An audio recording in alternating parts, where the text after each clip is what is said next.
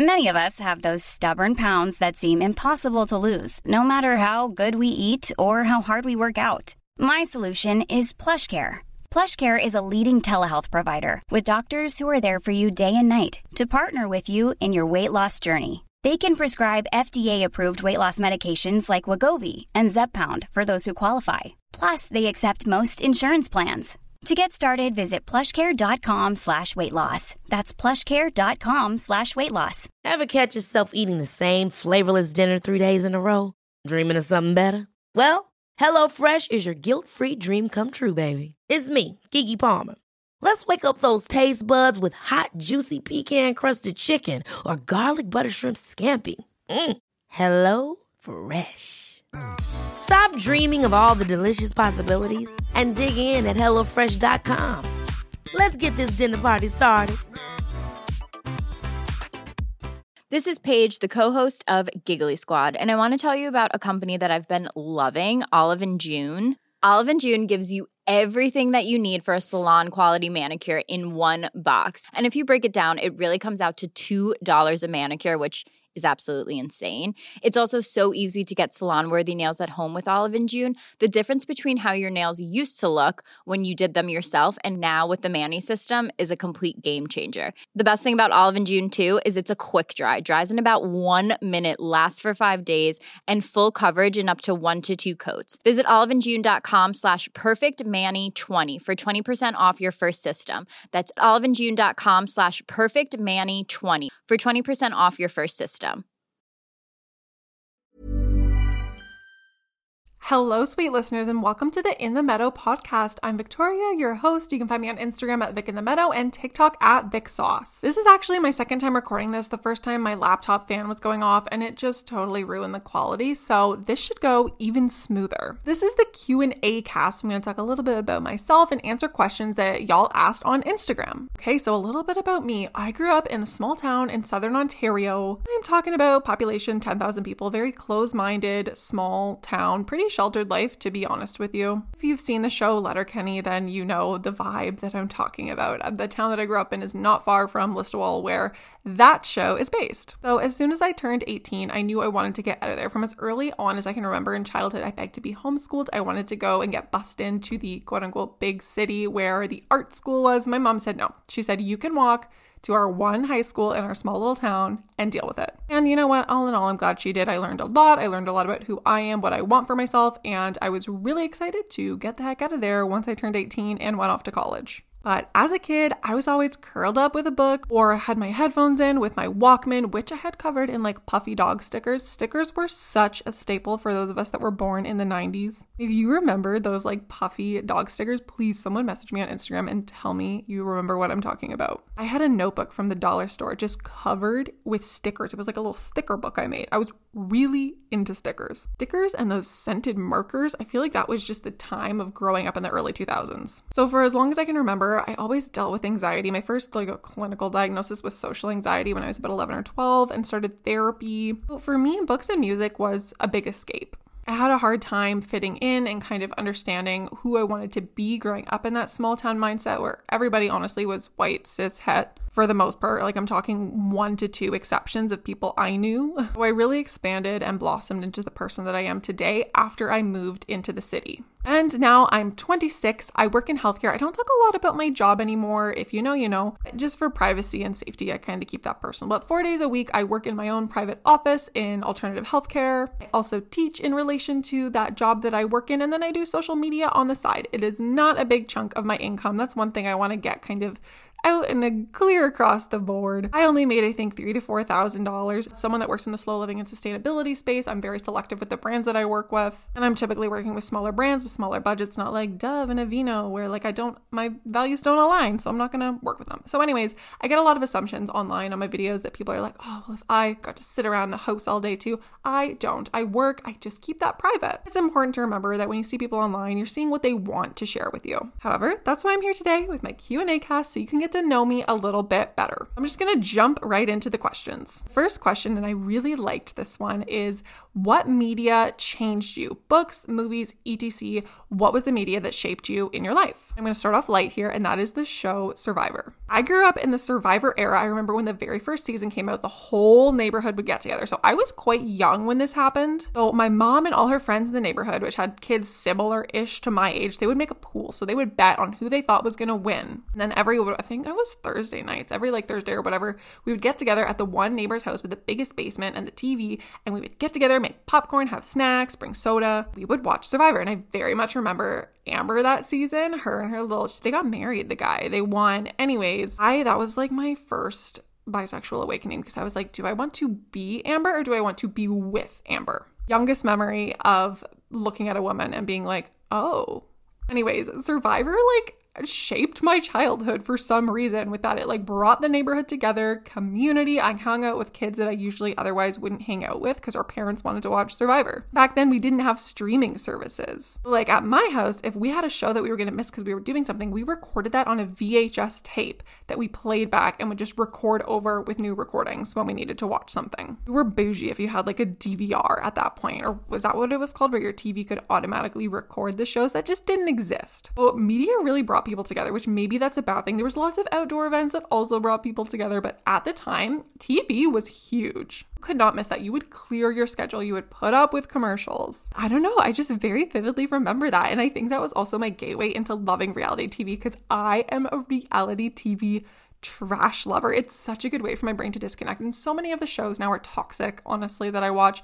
But do I love them? Yes. You are allowed to like things that you yourself wouldn't support. My favorites I love Love Island. I love Thousand Pound Sisters. Tammy and Amy, I stand them so hard. I am rooting for them. I love TLC garbage. Of course, I watched the Netflix Love is Blind, Too Hot to Handle, Below Deck. One of my favorites is the Below Deck universe. I just love that. I think I cut it there. Okay, so the next thing on my list of media that shaped me was the shows LA Ink., New York Ink., Miami Ink. They were like reality TV shows related around tattooing. So Kat Von D was in one, Ami Jones, Megan Massacre. And for me, I was quite young seeing these, but I remember from as early as I can remember wanting to have tattoos and wanting to be able to express myself in that way. I wasn't always great at expressing myself with words, and I thought, whoa, that is so cool that these people are dyeing their hair and getting tattoos and just changing the way they look to feel more at home in their bodies. My mom hated that I loved this stuff, and she honestly cried the first couple tattoos I got, probably the first 10, even though she drove me to my first tattoo appointment because she knew I was going to do it anyways. She didn't want me to faint or feel dizzy driving home because I still lived in my small town at this point and had to drive 30 to 45 minutes into the quote unquote big city that I live in now to get tattooed. She was super supportive. Shout out to Mary. She didn't love that that was what I was into watching as a kid, but that's okay. I loved it. It made me feel more okay in my interests and what I wanted to look like. That was a big one for me, and just being exposed to people that look a little different than the people in my little small town looked like. Next one is a little bit of a dark topic. I'm not going to go into the details of domestic violence, but content warning, talk of abuse, domestic violence. So, when I was in my late teenage years through college, I was in an abusive relationship.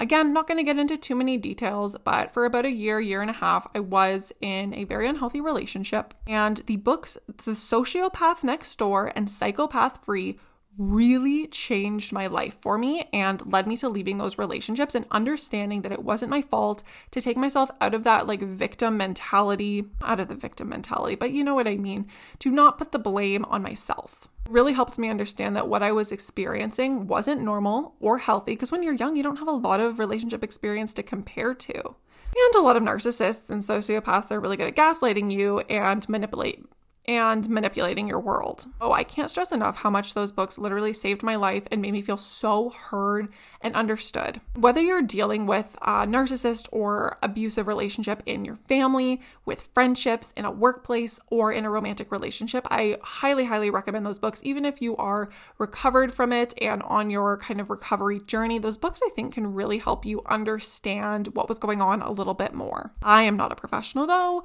please speak to a therapist and always check up on if something's going to be a good idea for you to read. Please remember if anyone is in a situation that is unhealthy or abusive, please tell somebody. It can get better. It needs to be done safely though, and I'm not going to speak too much more on that, but those books really, really shaped my life. On the topic of books, I had quite a few questions of my favorite books and my book recommendations. Again, I am a book lover. I grew up reading a ton. My parents were divorced, and whenever I would go to my dad's, I would pack like three or four books for the weekend just in case I somehow read them all, which sometimes happened because I would sit on the couch in the window and I would read my dang books. As a kid, I was really into the Clique books. Please, if you read them, send me a DM on Instagram because I need to talk about this. I live, laugh, loved those books. The in and out lists that Massie Block would write. They were mean girls, but those books were addictive. They were kind of like the gateway to Pretty Little Liars books growing up. I read those in like elementary school and then graduated to Pretty Little Liars books as I got older. Anyways, my book taste as an adult really varies. I got back into reading because of TikTok actually with BookTok. If you're on TikTok, you know, I got really into spicy BookTok. And it's funny because I made fun of my mom when I was in like high school and college when she was reading the Fifty Shades of Grey and all into that. And now I am an adult into spicy BookTok, which in my opinion is more developed and advanced than Fifty Shades of Grey. However, same kind of realm. Can't really crap on my mom for that anymore. So these recommendations that I'm going to give are 18 plus recommendations. Check for trigger warnings, content warnings. If you're into spicy BookTok, then you probably already know about some of these. My favorite series I have read in the last few years is the Devil's Night series by Penelope Douglas. First book is called Corrupt, so there's four main books and then novellas in between, and I believe they're all also on Kindle Unlimited. But it centers around a friend group of four men, and each book is about each man, his backstory, and his developing relationship with the female main character of each book and how they intertwine and intermingle. Dark, content matter, but they sucked me in. I read the whole series in like a week, and those books are thick. I have the physical books because it was before I bought my Kindle, but I can't recommend it enough. If you liked Punk 57 by Penelope Douglas, these books are even better. Punk 57 is like gentle compared to the Devil's Night series, but it is so good. Also, love how authors are making playlists to go with their books now. So, the Devil's Night series does have playlists in the front of the book that Penelope Douglas wrote and kind of put into as the vibe, which I love. The next book series that I would recommend is the Born in Blood Mafia series by Cora Reilly less trigger warnings for this one, I would say, but still like they're dark romance. So there's like mafia. This one is like very violent, kind of in bits and pieces mixed in with the romance. This series was incredible. It's also on Kindle Unlimited if you have that. I read like a book every two days. It's an easy, quick read. So good. Again, each book is centered on a different male main character and his relationship developing intermingled with the mafia and their family. Next, oh my gosh, this book series. So good. It's called the Mindfuck series by S.T. Abby. Stabby. It was a pen name. Unfortunately, the author passed away, which was so sad. It was so sad to learn that in the Goodreads reviews. But this series, the Mindfuck series, is incredible. The male main character is a badass serial killer. Male main character is like FBI. I'm not gonna give spoilers, but it's it's just incredible. Go in blind and you'll love it if you're into dark romance. Pretty dark content. Anyways, okay, next one Be Still My Heart by Emily McIntyre, which is another dark romance. You might know Emily McIntyre if you're into books because she wrote The Hooked, Wretched, like the Twisted fairy tale series. Those were okay. This book incredible. So it's also about a serial killer murder mystery, and this lady FBI investigator person comes to town and is solving it, meets a boy, blah, blah, blah. You know how it goes. Don't want to give spoilers, but really, really good. Okay, the last one that I'm going to pop in here is Katee Roberts. Now, Katee Roberts is the queen of inclusivity and queer content intermingled into her series and books. Favorite is A Court of the Vampire Queen. It's a reverse harem book, so one female main character, multiple male main characters involved. You don't read dark romance, like this probably sounds very strange and overwhelming, but it's a really good series, and I am a vampire lover, and I'm not afraid to admit it. Grew up in the Twilight and Vampire Diaries era Team Damon if you were wondering for Vampire Diaries, I really do need to know. If you watched it, please message me on Instagram. Let me know. As for Twilight, Team Charlie. I will not partake in this Edward or Jacob nonsense. Team Charlie. Final answer. Anyways, Katee Robert books are awesome. She has some Disney like dark retellings with a twist. Uh, there's some like what's the word I'm looking for? Greek god related. I can't think of the word I'm looking for. Like a Hades, Persephone, Apollo, like that world. My brain is just off. Anyways, Katee Roberts, amazing. A lot of her books are on Kindle Unlimited or available for a few dollars on Kindle as well. I could do a whole book cast if you want me to, to get more into like nonfiction reads, because I read a lot as well about frugal living, simple living, uh, etc. But I just wanted to briefly dive into some of the books and authors that I love and move along to some other questions. Somebody else asked, Do you like to camp? So I grew up camping and I have a cute story about my parents that I'm going to include in here. We lived life on a budget, but whenever we did go on trips, like to America through the States, we would camp. We'd either drive my grandparents' road trek down and stay in that, or bring a tent and they would stay in the road trek, and me and my family would pop up our tents and camp really cost effective to rent a campsite and set up rather than hotels, etc. Oh yeah, as a kid, I enjoyed camping. I am not a bug lover, so that was a little hard for me to get over. But we camped for, you know, like a month every summer. Lots of beautiful places in Ontario to camp. So Killbear Provincial Park was the one that we went to a lot. My parents actually got married there. And Algonquin, Grundy. I once winter camped in Algonquin, and that was an experience that I did once and will never do again. But it was one of my favorite. It was so beautiful hiking in the like knee deep snow in Algonquin. Eh, it, there's such a feeling of accomplishment. Anyways, so my parents actually, like my mom and my stepdad, they got engaged at their favorite campsite in Grundy, and then they decided to get married at one of their favorite places in Killbear Provincial Park. We would go camping there every summer. They would go extra, and I would stay with my grandma. I actually have a tattoo, and it's a little coffee pot because my parents loved coffee. They still do. And inside the coffee pot is a scene from a picture of where they got married on the rocks at Killbear Provincial Park. I went back a couple years ago as an adult to that spot and took a picture of my tattoo with like where it is of this is so hard to verbally explain. I'm going to put a picture up on my Instagram stories and I'll save it to my podcast highlight in case you listen to this and want to see. Anyway, Sam Tyson in Burlington did the tattoo. It's incredible. I love it so much. It's such a sweet piece of my family history to me. So, yes, I enjoy camping. Do I do it much as an adult now? No, because I really love running water. I really love having a mattress for my back, running like being able to go to the bathroom and not have to like take a flashlight to the porta potty. Anyways, but yeah, camping was really big in my family. Even when we went to Disney World as a kid, we drove down and pitched a tent and stayed in Fort Wilderness, the little campground in Disney, and it was awesome. I was just happy and lucky to even get to go to Disney as a kid. Next question Do you speak French? No. French was mandatory to take in high school and elementary school, I think up until grade 10 uh, in Canada, or at least Ontario, you have to do that. But nope, I did not retain it. I did not enjoy it. Learning another language is extremely hard to anyone out there that's bilingual or even just dabbles in another language. Your brain is on another level that is so impressive and talented. French isn't for me, and I just don't. I don't love it. I'm. I don't. Yeah.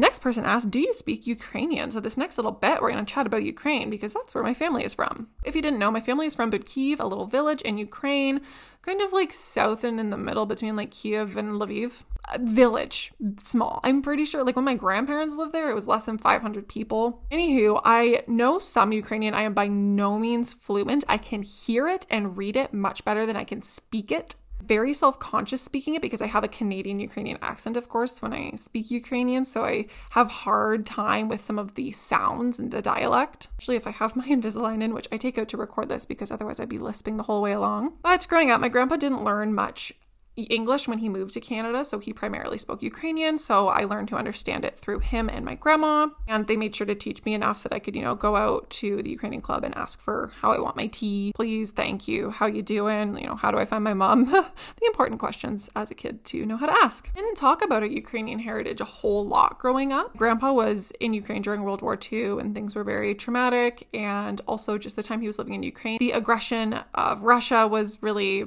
painful. It still is. I don't like to talk about it too much because it gets me upset. My grandpa really loved Ukraine, and it was hard for him to talk about the hardships that we faced. And like I said, my grandpa didn't speak much English. They loved to document everything. And we have so many photographs from our family in Ukraine we would send back and forth and from my grandparents when they would visit. My grandma was a G. She made sure to translate and write down, and I have it in front of me right now because we have photocopies in our family, about our family history in Ukraine, which is really lucky because a lot of Ukrainian settlers in Canada don't have that information to pass on, or if they've passed away, their family doesn't have it. I've talked to a lot of other Ukrainian Canadians my age who wish they knew more about their family, so I'm really lucky. But yeah, so my grandpa came to Canada in 1948 and he landed in Halifax, Nova Scotia, and then made his way to Ontario. It's wild, but I didn't know until my teenage years that my grandpa actually changed his name. And that, like, my mom's maiden name isn't our family name at all. That was because he came over as a refugee. He escaped Ukraine shortly after the war that have been. My math might not be correct. History and dates are not my strong suit. But his passport we actually have. He's my grandparents have since passed away, but his passport was a like faked German passport and it's so funny. He literally crossed out his name with a pen. His like original Ukrainian name and just penned in Steve Loss and was like, "Huh, good enough. Nobody's to guess I'm not Canadian with that name." Oh, I think that's so funny. And he came over with his best friend who also changed his name. Anyway, so he's got this fake German passport. He's crossed out stuff written in whatever he wants. And they accepted it. they accepted it back then. They let him in. Obviously, there's more to it than that. But um, it's funny too because on it, it's like birthplace, Germany. City of birth, Lviv. Which also, like, isn't entirely true. He was born in Bukiv in his village, but it's just funny how he could just write in what he wanted. And they were like, yeah, good enough. Oh, but it was a different time. Anyhow, um, I did want to note this because I think it's interesting and I can talk more about my family history in another episode if people are interested. But to those that are like shocked about this whole Russian invasion now, this has been going on for so long. In my little family history notes, we have the information about how my great grandpa died, my grandpa's dad. He was a farmer, he owned a farm. If you know anything about Holodomor, you might know where this is going. How in those times, my great grandpa owned a farm and the Russians were trying to control the farmers in the farmland. My great grandpa refused to give up his land. Again, my family is very patriotic to Ukraine. Plus, that was his livelihood and how he would feed his village. And they found him in the middle of winter with no shoes, no coat, seven kilometers from the farm, dead in the ditch. Anyways, that is my um, long short answer before I get more upset. Uh, I speak Ukrainian, so I can read it and verbally hear it much better than I can speak it. The next question is also along the lines of Ukraine, so I wanted to include that now. And somebody asked, Ukrainian music recommendations other than Go A. If you don't know Go A, you do know Go A. You just don't know it. They had a popular song that won Eurovision called Shum. S H U M. If you listen to it, you will know. Or if you're on TikTok, you will know. Because it was one of those, it was like a popular TikTok song. Go A is incredible. The song Kalina uh, is also one of my favorites. They use a traditional Ukrainian, well, it's really a Slavic folk music vocal style called white voice. So they use this as well in Belarus, Croatia, Poland, a lot of Baltic and Slavic countries historically have used this white voice or open voice. It's also called technique of singing. So you'll listen to Go and you'll hear that the vocals have a very unique sound, and it's because of that traditional way of singing. So, if you want some other recommendations other than Go A, Molodi, M O L O D I, is a really neat artist. I think it's two men, if I'm not mistaken, but they remind me of Billie Eilish. Like the music style really reminds me of Billie Eilish. Another one I would recommend to check out is Jerry Heil. That is her like stage name. She was actually a YouTuber turned musician from Ukraine. You should check out the song When God Shut the Door. I believe it will come up if you type that. I don't think you have to type in like the Ukrainian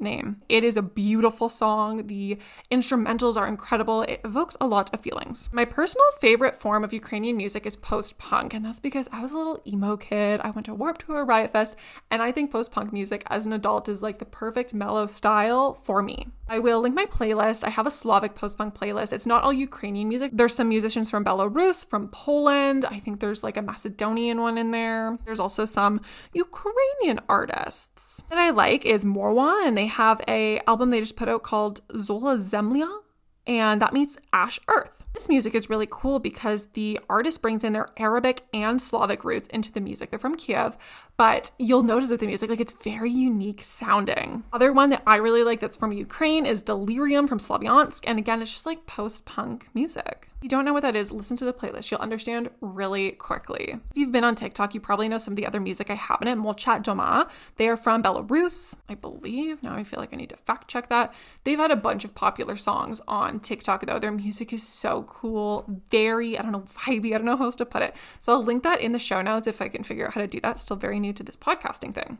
Moving on from the Ukrainian talk, somebody asked, How do you deal with all the attention that comes with being heavily tattooed as an introvert? This question was really interesting to me because I've never really thought of that before. And honest answer is I cover up a lot of the time. This isn't just because of the tattoos, but is also just life as a woman. Don't like attention. I am terrified of men. Try to bring a buddy with me if I'm going out. I hate that this is our reality, but as an anxious person, it's it's just what I do. Especially at work, like if I'm meeting with new clients, I always try and wear a long sleeve. I know that we should be past the days of like prejudice against people with tattoos, but if I go to Walmart or Shoppers in a t-shirt, I'm going to get followed down the aisles. It's just how it is, unfortunately. So, oftentimes in the winter, it's easy. I just wear long sleeves. Don't always like the attention. If I'm hanging out like with my other friends that are tattooed, I don't care because I fit in. My friends are even more decorated or wild looking than I am. Helps take away the attention. I also have no problem asserting my boundaries if need be. There are many times at like summer like food festivals where you get the hey girl,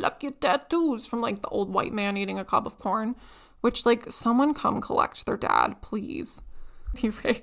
Is exhausting. I don't really have a great answer for that other than that I think that we should all mind our business a little bit more. The thing that I learned in school when I was going to school for like the field that I'm in in healthcare is that we learned from our ethics teacher to just not ask people or comment on tattoos, even if it's in a positive manner to say, hey, I like that tattoo. You don't know the negative or positive connotation that comes with that tattoo. Tattoos are deeply personal. Sometimes they're not. I have a tattoo of Dwight Schrute and Tina Belcher. However, other tattoos can be deeply personal. For me, I had three large pieces covered up by a artist that SA'd me before I had those covered up, if people commented on them or even said they liked them, I felt like crap about it because, of course, that connection. So I think we should all just be more trauma informed and mindful before we comment on people's bodies because that is still commenting on someone's body, even if you're thinking you're being nice about it. It can be deeply personal. So, along that note, somebody asked, How do you navigate the extrovert world as an introvert? And I love this one. I answered it on Instagram, but I wanted to talk about it here too. So, it's hard. I'm a homebody. I have homebody tattooed across my knuckles also just overstimulated so easily. So some of my tricks for that, if I'm going to like the grocery store or a store, which I try not to, do, I'm a click and collector. I love curbside pickup still. I'll bring my AirPods and I'll put on white noise. For me, even music can be too overstimulating sometimes. So when I'm in the grocery store, there's like the bright fluorescent lights, people are talking, someone's got like a stuck wheel on their cart.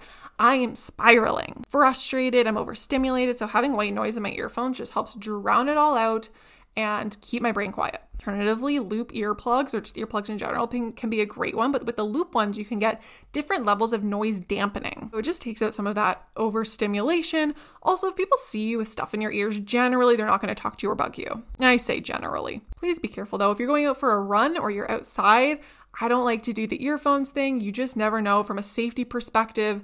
Being situationally aware of your surroundings, super important. It's a different topic. Another one is that I'm bad for hanging out with my friends. I work in a very social job, kind of. I am seeing people one on one for hours at a time. So often after work, I'm exhausted. I don't really want to go hang out with my friends. I need to recharge, and I love my friends to bits, but that's like a day off, no other things happening event for me. I really like to connect with my friends through voice message because phone calls also stress me out. The like performance anxiety of being on when they want you to respond. It's a lot. I've learned that that is why I have phone call anxiety. It's just like the performance of it all. So voice messaging is awesome because I'll like record like a three minute voice message, talking to my friends, send it. They can reply when they have time to listen and respond. And you feel more connected because you're hearing your friends rather than just texting. So that's one that I really love. Another one is just communicating your needs. So to my friends, I tell them, hey, just a reminder, I love to be invited, even if you know I'm to say no makes me feel included, like I'm not an afterthought. And same with your partner, communicating with them, saying, saying, hey, I need some time to recharge. It's not you, it's me. I love you. And to be my best self, I need to take some time just to myself to have a bath, have some quiet, read a book, color, whatever you want to do. Communication is key. I also learned that finding a job that was conducive to my needs was important. I originally was enrolled in university for environmental science and it was way too much. First of all, being in that classroom setting and a desk for hours at a time, I learned wasn't for me. Pressured into going to university from just like social culture as being a quote unquote smart kid in high school. And then I was like, you know what? No, I want to work with my hands. I want like a hands on job. And so I got into the trades and went to college. And that worked out really well for me. I'm in a job now where I work by myself, for myself, quiet. I don't really have to deal with working with others, except for, you know, my clients. I, that was really important. And I know that's a privilege and not everybody can do that. But for me, that was a really big piece of the puzzle. Okay, so somebody asked as well can you explain or can you talk about explaining anxiety to your partner while dating? That's hard because I don't know. I don't do the online dating things. I've always found dating someone that you know of is easier, especially after my not great dating situation when I was younger. I like having people to vouch for someone that I'm seeing. For me, I've generally known my partners. They already kind of know my history of anxiety a little bit. Communication, again, is so important. So for me, it's honestly communicating my boundaries of my partner's not feeding into my compulsions. When it comes to my emetophobia, which rules a lot of my anxiety, and agoraphobia, for people that don't know, that's a like severe fear phobia of vomiting. I have like a control issue where I'm scared of other people vomiting and me not knowing it's going to happen. Like it's really hard to explain if you're mentally well and understand. For me in dating that looks like telling my partner, hey, if I'm compulsively asking you throughout the day, are you feeling okay? Is your stomach okay? Do you feel sick? To tell me, hey, I'm good. You don't need to keep checking in. I'll let you know if I'm not feeling well, I promise. It helps me get in check because I can't keep giving into those compulsions and thinking I can control a situation that I have no control over. And I think it's just finding that healthy balance of letting them know when you are anxious and what you need. So if I come home from work and I'm feeling stressed and I say, you know what, it's not you, it's me. I'm happy to see you, but I need to go have a bath and read, and then I'll be my best self and we can chat. Saying, hey, I really don't want to project my mood on you right now, and I'm not feeling very happy or myself, so I'm just gonna take a time out. Or just saying, hey, can you be patient with me and my attitude as I kind of decompress from whatever this situation is? Communication is really just key. Okay, somebody asked for the story of Boo. Boo is my greyhound or my little Spanish galgo for those that don't know. If you're on my Instagram, you know. He's my pride and joy. I always knew I wanted to get a greyhound. I grew up with a neighbor who fostered and rescued greyhounds. She was a single lady. She's sadly passed away. Uh, but she always had like four or five greyhounds walking around the neighborhood three times a day. They're just the sweetest dogs. They never barked. They were so sweet and gentle. Oh my gosh. Okay, quick sidetrack. She passed away last year and she requested to be buried. Like she knew she had cancer, and she requested to have all 12 of her greyhound urns from her dogs that had passed away through the years to be buried with her and suddenly I need to write that into my will. Anyways, so when I was ready in a financial space and a job where I had time for a dog, I contacted Motor City Greyhound Rescue in Detroit. They work in Southern Ontario, Northern Michigan, and Ohio. And I was like, all right, let's chat, do the interviews, get this ball rolling. And long story short, a month or two later, they contacted me, said they had a group coming in from Galgo del Sol, which is the rescue in Spain, where Boo is from, and that they had the perfect dog for me, that he was really anxious, but that I, you know, had said I'm willing to take the time to work with this pup and along came Boo. So in Spain, the Galgos are actually used as hunting dogs, so it's different than the American racing. And why I went with them is because racing greyhounds in North America is illegal mostly now. There's waitlists for a lot of dogs, but overseas, where they can, you know, fly dogs in over here, there's an abundance of them. You can look up Galgo del Sol on Instagram. There's so many sweet little Galgos. I was like, yeah, I just want to give whatever greyhound I can at home. I don't care if he's long and furry. He's so special. Oh God, I love him so much. Anywho, so then Boo came over. He was flown into Chicago, had some volunteers drive him up to Ypsilanti, where his foster mom was, and I picked him up after a week after he had, you know, his little dental done and everything. You know how like you're like waiting for that moment where you meet your dog, your little rescue pup, and you love each other? No, not with Boo. I was terrified. That they, first of all, a like eight hour flight in an undercarriage of a plane must be so scary for these dogs. He's also like a little traumatic street dog. Uh, you can look it up. National Geographic did a good article on galgos. It's a hard read. It's a hard read. There's talk of animal abuse not treated well, the hunters to their galgos over there, and they're often they'll break their legs and discard them on the side of the road. And thus Boo was found. He's my special little guy, and that's the beauty with greyhounds is the trust that you build with them in that like first couple years. Even now, four years into having him, he's eight now. There's like new little things. He comes out of his shell, and like he just started talking to me recently. He never barked. I heard him bark twice in two years. And then he started talking and he'd get excited for his food. And I'm like, oh, he trusts me to make noise because he's got like scars from the electric prods from when they the hunters, right? So there's a lot of things where he's just been scared and anyways, I just love him so much. So that's where Boo came from. All right. Somebody asked, what is your strategy for getting things done on your personal time? I am a to-do list maker them in my phone. I have a to do list notepad where you can check things off. I love making a list. I love checking things off. The dopamine hit I get from check marking something. And I try and time block my day. So I write my to do list every night in my phone for the next day and I make it detailed. Things like brush teeth, shower, because those are things that are hard too. And that's still accomplishing something. So I'll put those in and that way you can check them off. I just work through my to do list in the start of my day and then the rest of my day on my days off. I've got my time to do whatever I want, and I find I can relax better because I know I've already gotten everything done that I need to get done. Maybe that's a simple answer, but that's what works for me. I just love to time block, organize things out, check that shit off. Okay, somebody said, is your discount code a reference to Vsauce? First of all, I feel like you look at my link in my bio, my discount codes for a lot of like the brands that I'm kind of partnered with before is Vic Sauce 10 or whatever. No, it's not a Vsauce reference. I didn't even realize there was a YouTuber with that name until later. Vic Sauce is my TikTok name for those don't know. I made it way before I decided to start making content on there and just never switched it. That's my gamer tag. That's my little Nintendo Switch tag for my Animal Crossing and my my little Stardew games. So that's where that came from. And for some reason, uh, that's just what's I think this is a short little word, right? That's what brands have liked to make my codes with. So I hope that answers that. Man, somebody asked, I struggle with the concept of wasted time for difficulties with mental health in the past. That's a hard one. I totally feel the same. I've had issues with agoraphobia for entire summers before where I can't leave my house because of my emetophobia. In hindsight, I think you really just have to look at that as an experience that shaped you for who you are today and you can't kick yourself for what's already done. So much easier said than done. Therapy is a great one. I can't afford it right now. I wish I could. Unpacking that with a professional definitely helps, but just trying to not beat yourself up and remember we're all human. Remember that, like, collectively, there's probably hundreds, if not thousands, of people listening to this that are also feeling the same way, where we've all had those patches of struggles with mental health where we wish we knew more, we wish we knew what we knew now, or healthier coping mechanisms. And there's nothing you can do to rewrite that time at the end of the day. And I, I find it helpful to remember that. Not the best advice, though. Again, not a professional, just a 26, almost 27 year old sharing her thoughts about how I've gotten to this point in my life. This is a really good one. Someone asked Lizzie Miranda or Gordo in brackets, was this show big in Canada too? Oh, yes, it was. Lizzie McGuire was one of my favorites. I was at Lizzie McGuire, Wizards of Waverly Place, Hannah Montana, Suite Life on Deck, Suite Life of Zack and Cody, Phil of the Future, Life with Derek, Lover. And even Stevens came for that. That's so Raven. Up to me, some Disney Channel, all that, The Amanda Show, Nickelodeon as well. Although mixed feelings about that now with uh, Dan Schneider. Anyways, uh, yeah, I loved Lizzie McGuire. It was huge in Canada. I think just North America in general. I'm curious though now, like anyone from Europe listening, was Lizzie McGuire a thing in Europe? But anyways, Miranda was always my favorite. She was just a little edgier than Lizzie. I loved her attitude and general outlook on life. So I was a Miranda fan myself. Right, Somebody asked, what is something you wish more of us knew about you? I think the big one is just that this isn't my full time job. Like I mentioned, I get a lot of suggestive or presumptuous comments of people saying, oh, if I could just hang around in my house all day, or like, must be nice to afford this.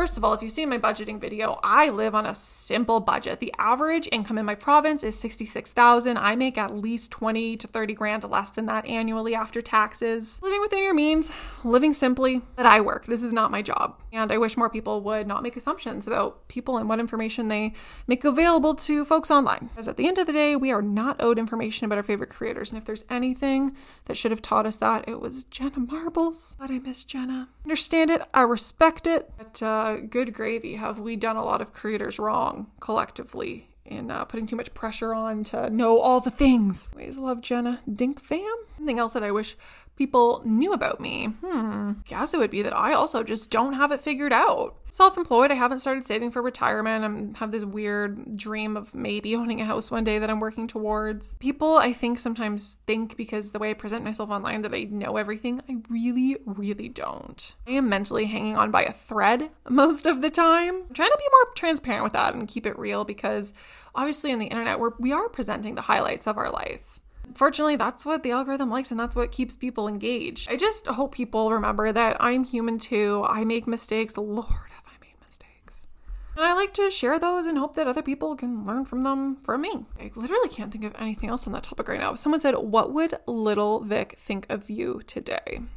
This question, I think it would be really great to unpack with a therapist one day, but little Vic would think that I'm so cool that I'm living in like the cool little artsy queer neighborhood in the big city. I'm not in Toronto for those wondering, but like the big city near the small town I grew up in. I've got a dog. I'm like living like not with my parents, like out on my own. She'd probably think I'd own a house by now, but like it's okay, girlfriend. You don't know how the economy and recessions go. You're just a kid. Yeah, I think that little Vic would see me and think, whoa, no shit. Ooh, okay, I like this question. Somebody said, have you ever felt like you're just depersonalized and don't even know what you're interested in or who you are anymore? Uh, and I think a lot of people probably go through this, especially with this day and age of the internet, where a lot of us kind of get our interests and personalities from trends on TikTok or Instagram or seeing what other people are into and thinking, oh, I want to be like that. I'm a little sponge still. I'm an adult, but I'm still like a little sponge. I just absorb things from people around me. For me, I find taking a break from online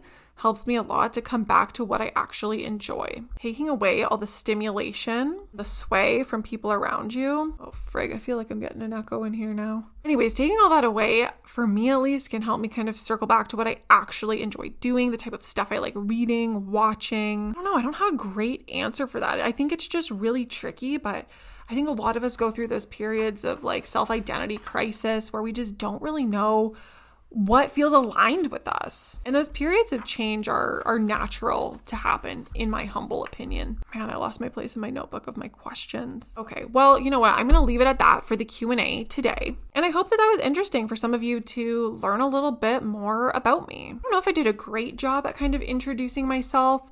I've been on Instagram for, you know, the better part of the last 6-7 years. I used to be known as the elephant in the womb. I did a lot of work in reproductive health a menstrual educator. Anyways, I had about six to 8,000 followers for the majority of the time with that, and those people knew a lot about me. But now that that has, you know, times by like 10, I forget that there's a lot of new people here that don't know much about me and my background. So I'll definitely do another one of these in the future. There's so many topics I want to cover in the meantime, from like anxiety to friendship ebbs and flows and breakups as an adult to cleaning, organization, frugal living, all sorts of stuff. Whatever, navigating your 20s, adulthood. Like I said, that's what this podcast is all about. So thank you for listening. This might have been a shorter one. This is my second time recording it. So, you know, I think I was a little more concise with my answers. Please let me know what you think. If you're listening on Spotify, give me a rating. I appreciate that. Apple Podcast, you can leave me a review. I would really love that. I'd love to read your words or send me a DM on Instagram over at Vic in the Meadow or comment on my post. I would just love to chat. Let me know your answers to some of these, what you're thinking, if you're vibing with it, and what you want to hear about next on the podcast. Thank you again for listening. And again, you can find me on Instagram at Vic in the Meadow or on TikTok at Vic Sauce, and I will see you next Sunday. Planning for your next trip? Elevate your travel style with Quince. Quince has all the jet setting essentials you'll want for your next getaway, like European linen, premium luggage options, buttery soft Italian leather bags, and so much more. And is all priced at 50 to 80% less than similar brands. Plus, Quince only works with factories that use safe and ethical manufacturing practices. Pack your bags with high-quality essentials you'll be wearing for vacations to come with Quince. Go to quince.com/pack for free shipping and 365-day returns. How would you like to look five years younger? In a clinical study, people that had volume added with Juvederm Voluma XC in the cheeks perceived themselves as looking five years younger at six months after treatment. Look younger, feel like you. Add volume for lift and contour in the cheeks with Juvederm Voluma XC. Reverse signs of aging by adding volume to smooth laugh lines with Juvederm Volure XC. For important safety information and to find a licensed specialist, visit juvederm.com. That's J U V E D E R M.com. Not for people with severe allergic reactions, allergies to lidocaine, or the proteins used in Juvederm. Common side effects include injection site redness, swelling, pain, tenderness, firmness, lumps, bumps, bruising, discoloration, or itching. There's a risk of unintentional injection into a blood vessel, which can cause vision abnormalities, blindness, stroke, temporary scabs, or scarring. Talk to a licensed specialist to find out if it's right for you. Mom deserves the best, and there's no better place to shop for Mother's Day than Whole Foods Market. They're your destination for unbeatable savings, from premium gifts to show-stopping flowers and irresistible desserts. Start by saving 33% with Prime on all body care and candles. Then get a 15-stem bunch of tulips for just $9.99 each with Prime. Round out Mom's menu with festive rosé, irresistible berry chantilly cake, and more special treats. Come celebrate Mother's Day at Whole Foods Market